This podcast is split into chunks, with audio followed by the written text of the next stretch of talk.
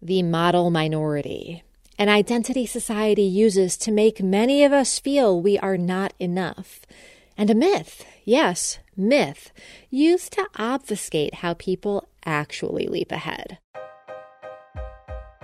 Dr. Vivek Murthy is the ultimate model minority, an Asian American who went to Harvard undergrad, Yale Medical School, and business school, the triple Ivy bomb, weaponized by many parents at the dinner table. Why can't you be more like him? But his type A pedigree does not explain how he catapulted into the position of Surgeon General of the United States. That's right, at age 37, just seven years into being a full fledged doctor. Vivek Murthy was nominated to become America's top doc. That crazy leap happened not because he checked the boxes. It happened because he broke the rules and chased a feeling. And I felt this energy sort of rising like off my spine. And I never forgot that because I came out of that experience feeling like, hey, this is what I want to experience. Like, I want to work on things where I feel like the universe is conspiring to help me and to guide me. From WBEZ Chicago, I'm Aarti Shahani. This is Art of Power. Today, we dismantle the model minority myth by taking a man who seemingly personifies it and telling his true story. How Dr. Vivek Murthy became the youngest Surgeon General in modern American history.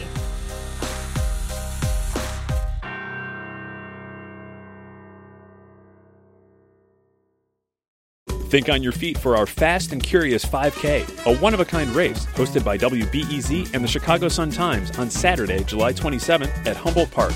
More info and early bird registration at wbez.org/events. Let's rewind to summer 2008. Vivek is in Cambridge, Massachusetts. He's a young new hospitalist at Brigham and Women's, one of the top hospitals in the country. He's working a gabillion hours a week. In his downtime, he wanders into a campaign meeting. It's for then presidential candidate Barack Obama. My friend had taken me to a meeting uh, of folks who were involved in the campaign, and many of them were talking actually about the Obama health plan. Then, like now, and pretty much every election cycle, healthcare was a major issue. And Obama was going out on a limb. Universal health care, getting everyone insurance, was not yet a mainstream idea. Obama wanted to get millions of uninsured Americans covered, in part by creating a public insurance option to compete with private options. Vivek noticed something odd at that meeting. He says nobody in the room practiced medicine besides himself. That absence of doctors, it was a symptom of a big problem in the culture of medicine. Most doctors came into the profession with high ideals of wanting to have a voice in communities uh, for improving health.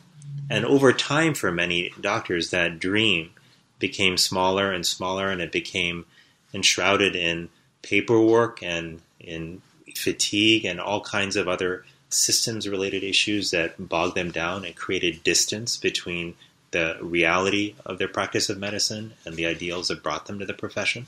Essentially, Vivek believed doctors had become, quote, cynical and disenchanted with the whole process of health policy change. And that's why, or at least one big reason why, no other doctors were standing beside him. They had lost their faith that the ideals could be real and that they could have a voice.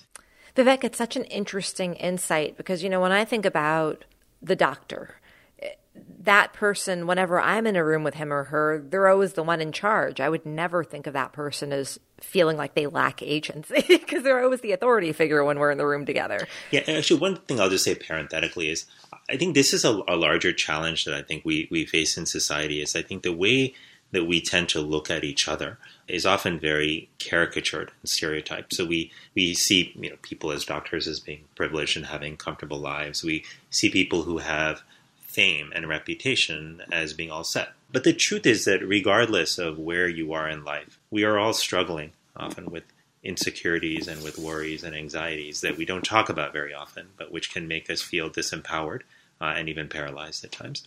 You know, Vivek, uh, parentheses are always the main point. yeah, I hear you. Well, I, I hear you, is what I'm saying. Yeah.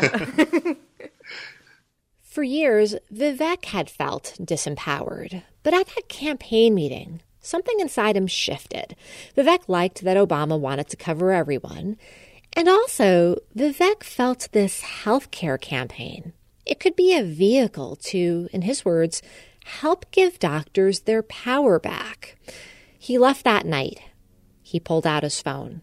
He started calling some of his doctor friends.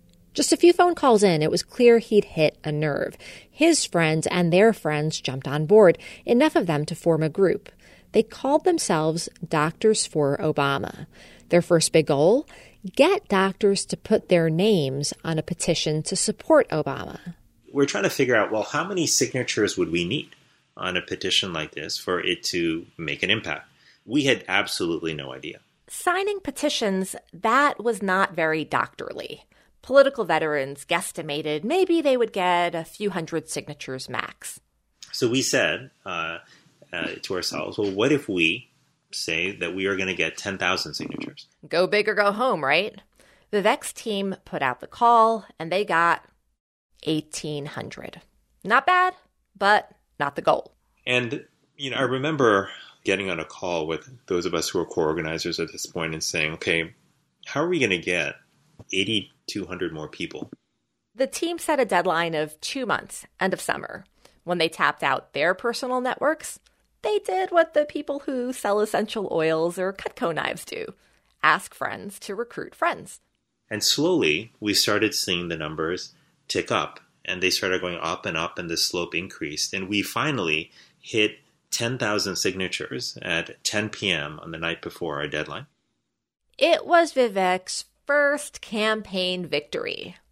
It was also a proof of concept. The movement that we had hoped was possible was in fact possible. That the doctors that we believed would show up, that those doctors were in fact there, and they were there in force. 10,000 doctors used their real names to support candidate Obama. Now, if you're thinking, Okay, that's impressive, but I've signed petitions with thousands of names. What's the big deal?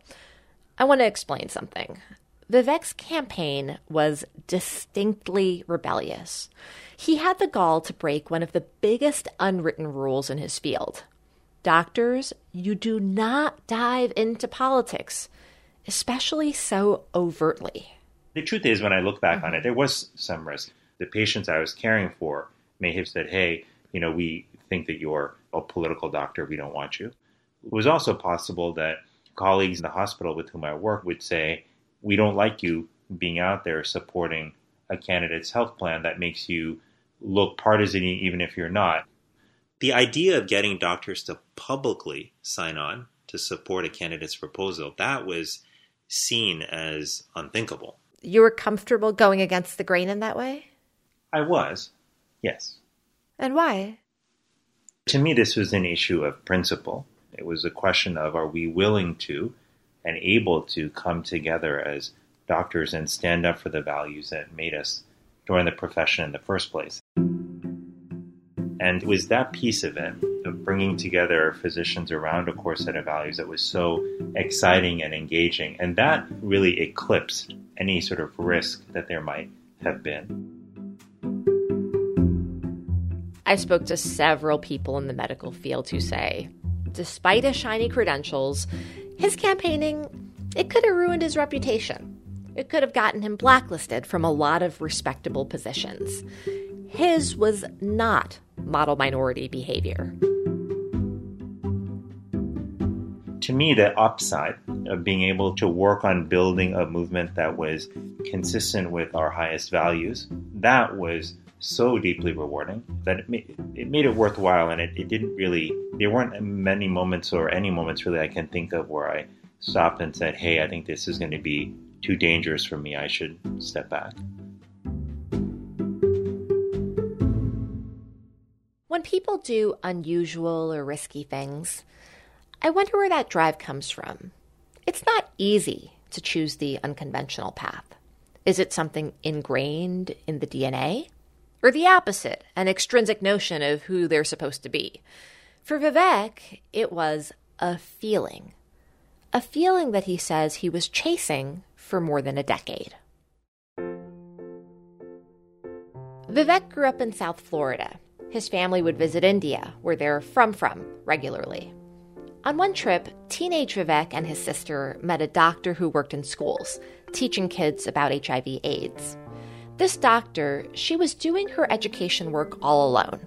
So Vivek and his sister decided they wanted to organize a small delegation of American college students to come help her. You know, totally normal teenage adventure stuff. You know, one of the great things about doing what we did when we did it is that we were really young. And so we didn't have a lot of experience and we weren't cynical yet either. And so I think one of the things that sometimes happens as you get older is you start being able to, in a very intellectually rigorous way, document all the reasons why an action might fail or a project may not go well. Vivek flew off to Bangalore, India, and he started door knocking in convent schools run by nuns, of which there are many there. His American accent ended up being a secret weapon. Because even though uh, sometimes people would look at us with suspicion or even a little disdain, saying, oh, you know, you're outsiders, you're foreigners, you know, in those days, uh, America still held a high place of regard in most people's mind, and it was it's what made I think some of the school administrators pause and at least listen to what we had to say. He still got a whole lot of no's until one nun finally let him in, then another and another. Vivek ended up speaking to thousands of students that summer. And in the process, something happened. It's hard to put it into words. Words don't capture the weight, the depth, the peculiarity of it. Vivek was standing in front of maybe 400 kids at an assembly. And I felt this energy sort of rising, like up my spine, and just extending from me uh, to encompass and include uh, all of those other students. And it felt like this uh, surreal but incredibly powerful moment of deep connection and purpose. And I never forgot that because I came out of that experience feeling like, hey, this is what I want to experience, like in my life. Like I want to work on things where I feel such a sense of flow that I feel like the universe is conspiring uh, to help me and to guide me to create something that will hopefully benefit uh, people at scale. And so I chased that feeling for, for years. an energy rising from his spine. That's the feeling Vivek had. By the way, it's a thing. I talked to my mom about it. She told me there's a Sanskrit word for it Kundalini, a divine energy at the base of the spine. Vivek consciously and unconsciously searched for that feeling again. It was a hard, painful search, lots of angst. You know, I think of it kind of like in many ways, it's like falling in love. When you know what it's like to be in love with somebody, and God forbid if you break up with that person, you spend years and the time you know after that relationship searching for true love again. Mm. And you know what it's like because you felt it.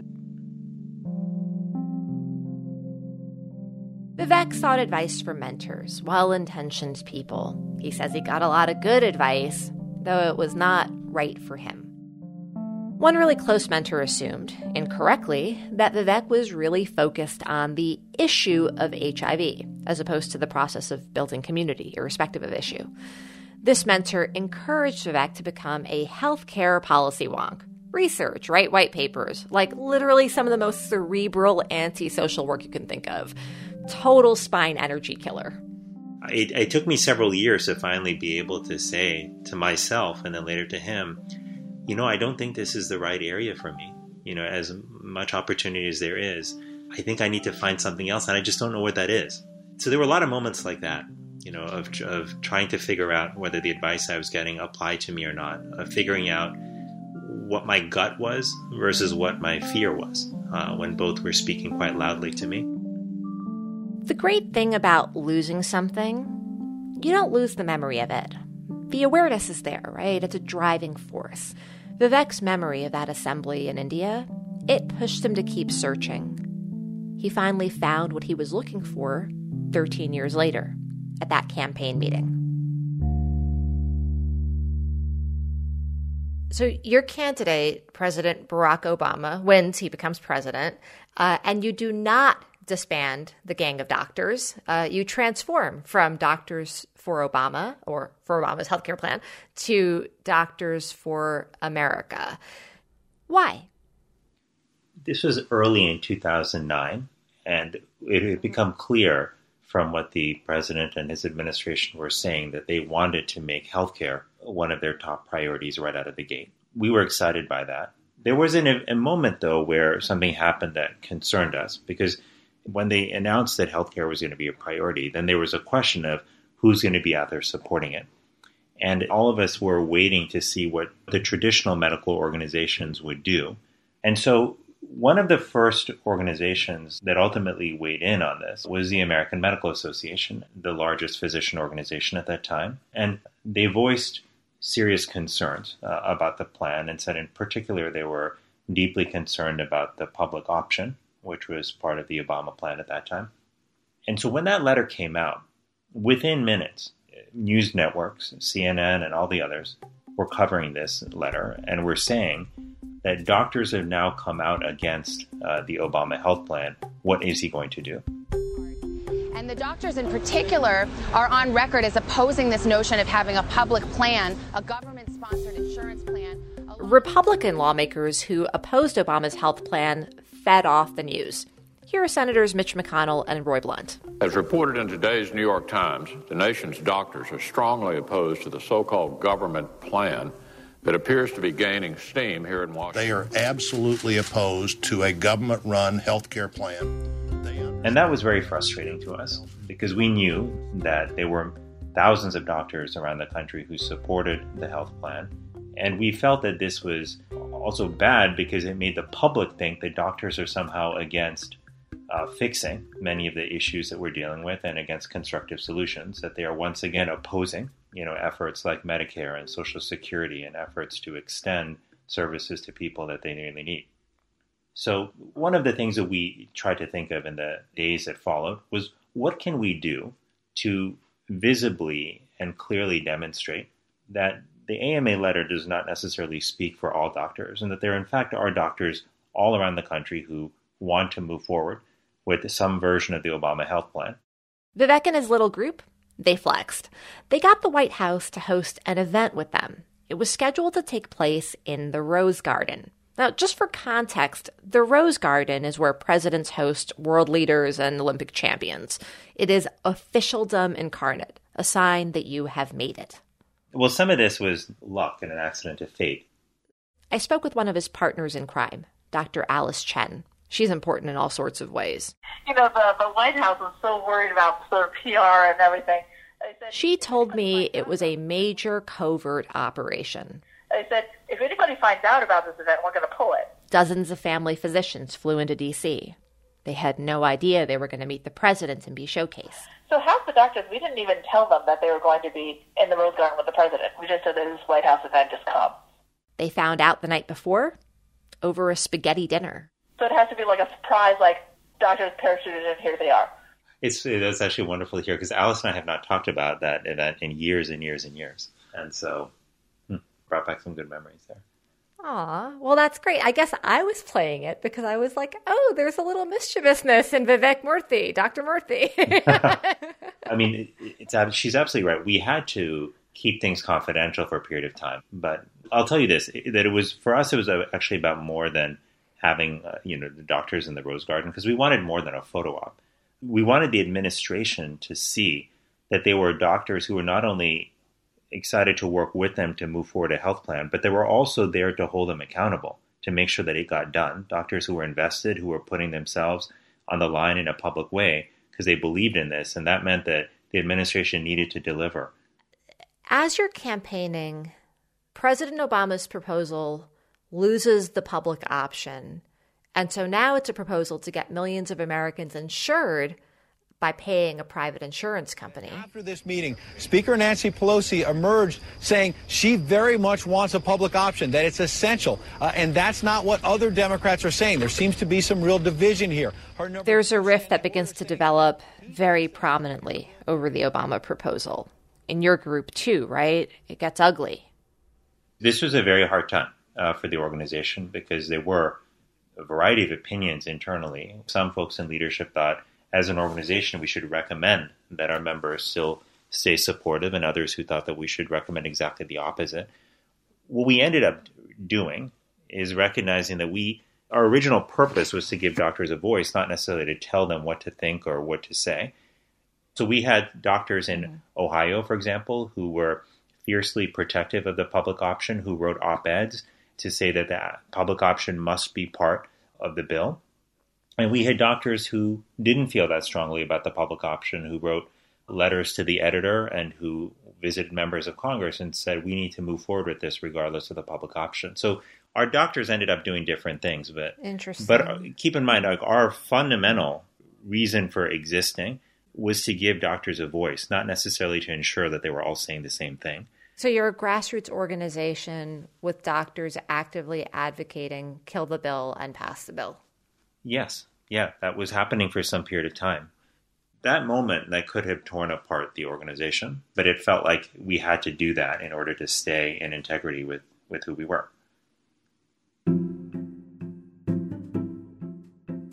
There's a saying from the civil rights era. It goes something like If you are comfortable in your coalition, your coalition is too small. In March 2010, the Affordable Care Act passes. And then. Have you ever had a phone call that changed your life? That's coming up after the break.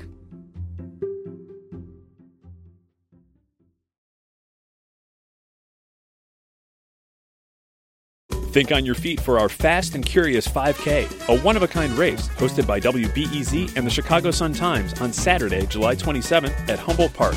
More info and early bird registration at wbez.org/events. Did President Obama just give you a call one day and say, "Hey, I kind of like you. Want to be my Surgeon General?" no, that did not happen in my fantasy life, that's how it happened. he texted you, "Hey, I like you." no, no, it was not like that at all. Um, it, what happened? It was I was actually a very short phone call that I received from a representative uh, from the White House who asked me if I would be interested in being considered for the post of Surgeon General. So it's like a non a non committal kind of ask, like, "Hey, if I wanted you, would you want me?"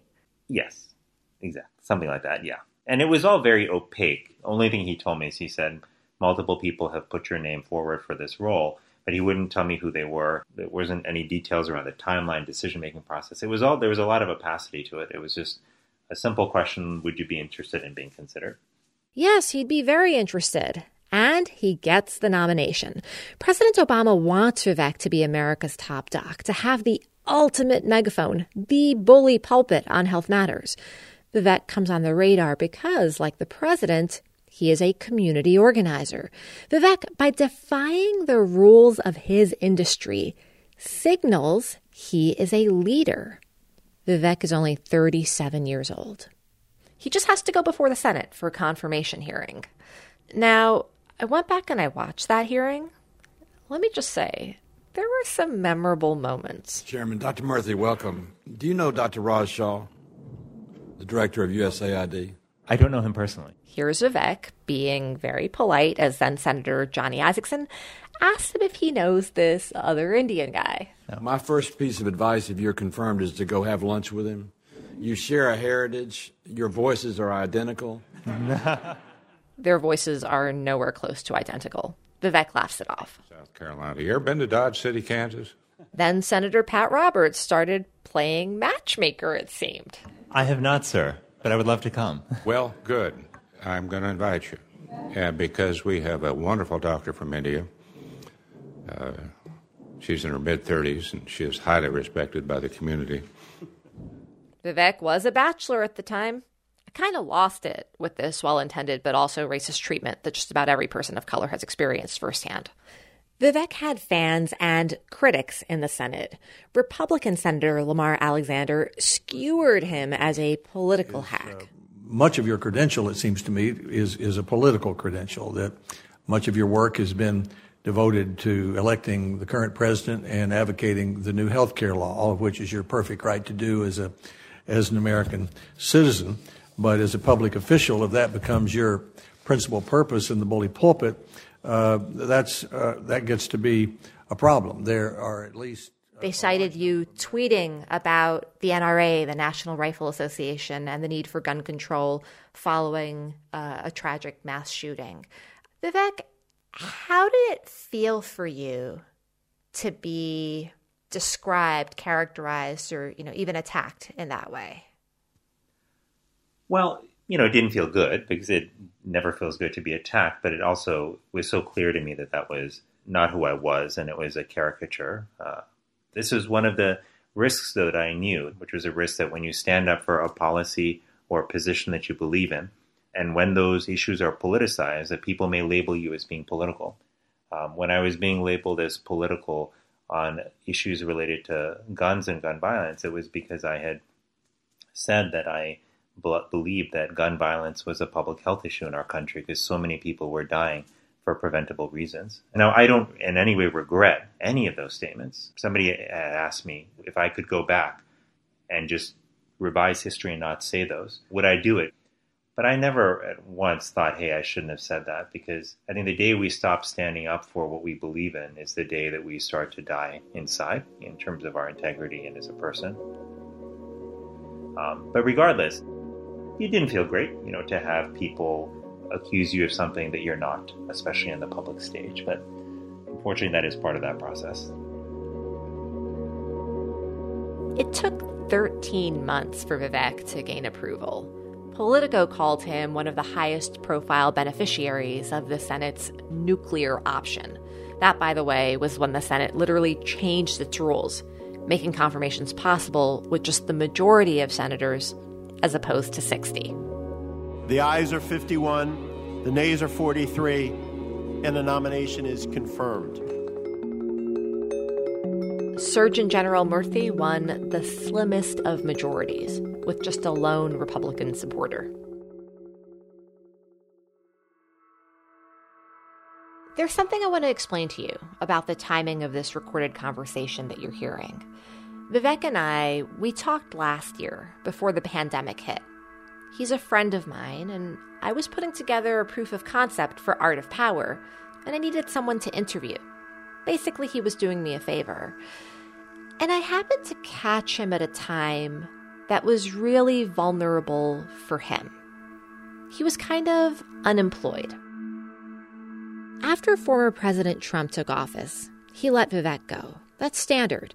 But the way it happened was not. Vivek came into work one day ready for a meeting.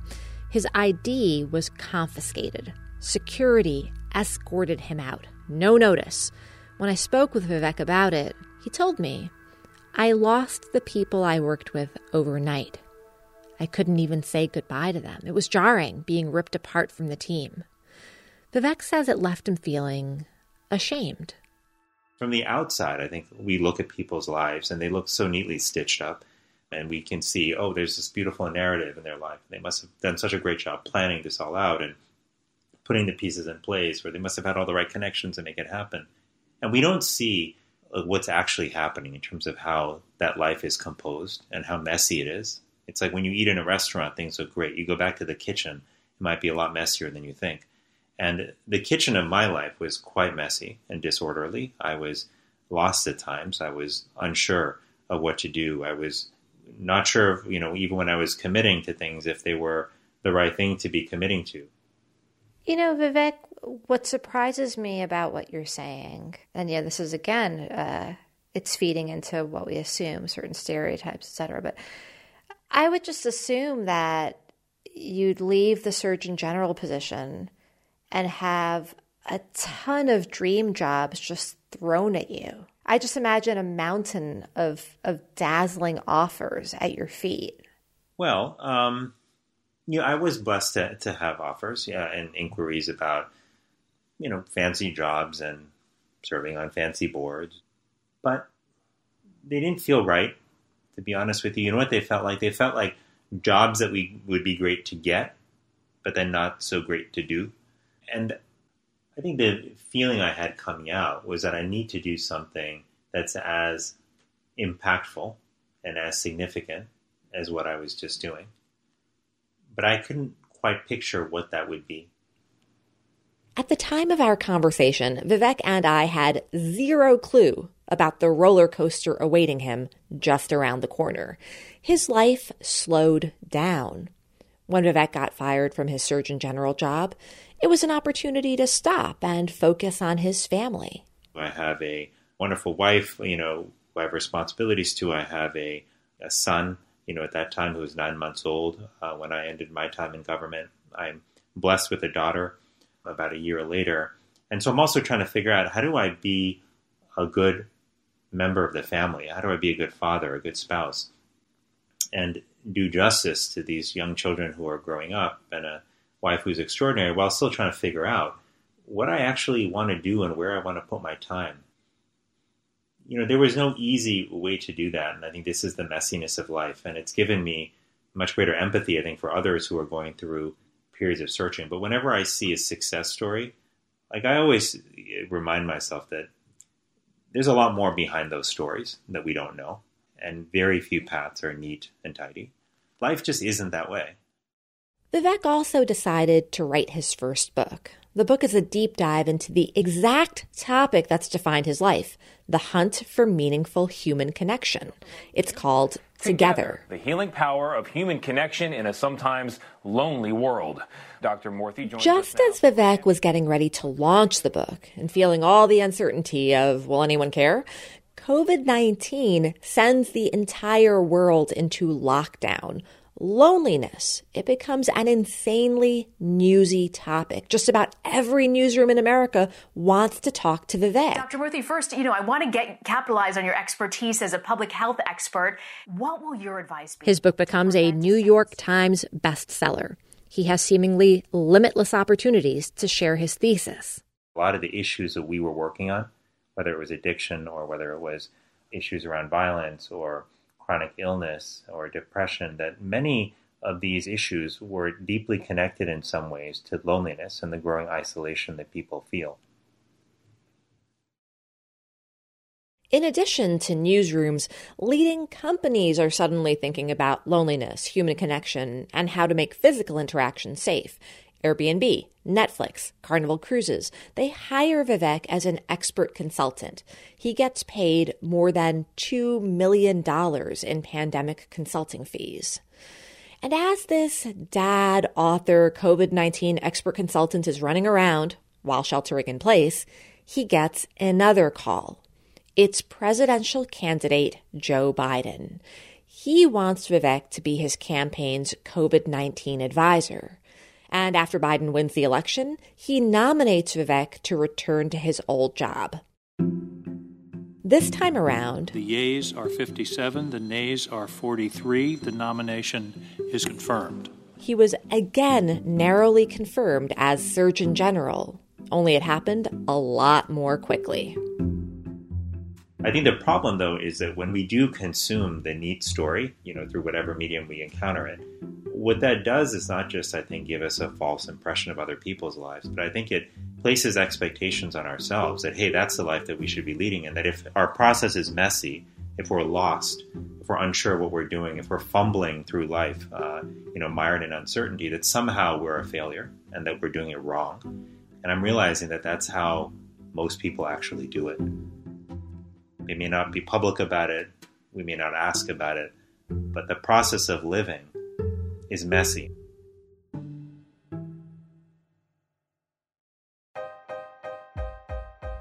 My lessons from Surgeon General Vivek Murthy. 1. The model minority is a cute story, but not the full story. Behind every exceptional rise, there is risk taking. Risk is a precondition for massive reward. Two, in a world that is messy, luck is a real force. So many factors beyond your control will propel or thwart you. Three, purpose is a real force too. If you stay connected to your purpose, the work that excites your spine, be it public or intensely private, hidden, out of sight, like when you're writing or parenting, you will be well positioned to ride luck when it comes.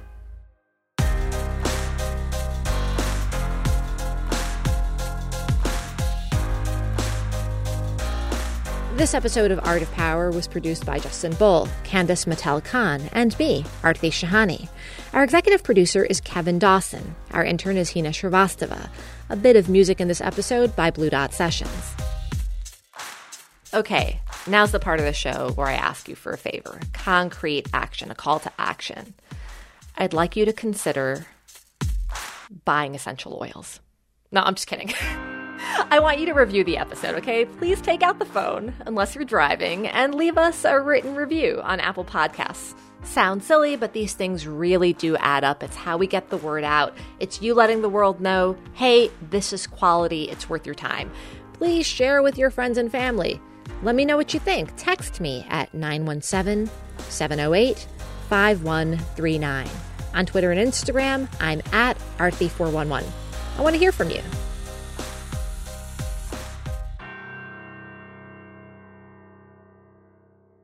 Vivek, what I'm supposed to do is ask you about your greatest accomplishment in your tenure, right? Like that's what I'm supposed to do. But do you want to guess what it is according to me and my research? um, Take a guess or two. Okay, maybe I would guess something around opioids. Opioids? Or maybe around around e-cigarettes. E-cigarettes? I'm not sure. Take one more guess. Uh, or maybe something connected to emotional health and well-being. Closer. Loneliness. Vivek. Yeah, I don't know. Those would be my guesses. you got married to your coworker. Oh. I think that's hands down your greatest accomplishment. All right. Yes. Thank you for reminding me of that. I'm going to play for all those listening the voice we've already heard. I'm going to play a little snippet from Dr. Alice Chen. This is her reaction to when you first met. I just had very little impression of him that first time because it was probably like, I mean, we all chitty chatted for maybe five minutes before we got into phone banking. a bunch of doctors, we're very focused. Very little impression. No sparks, she said. yeah, she's right.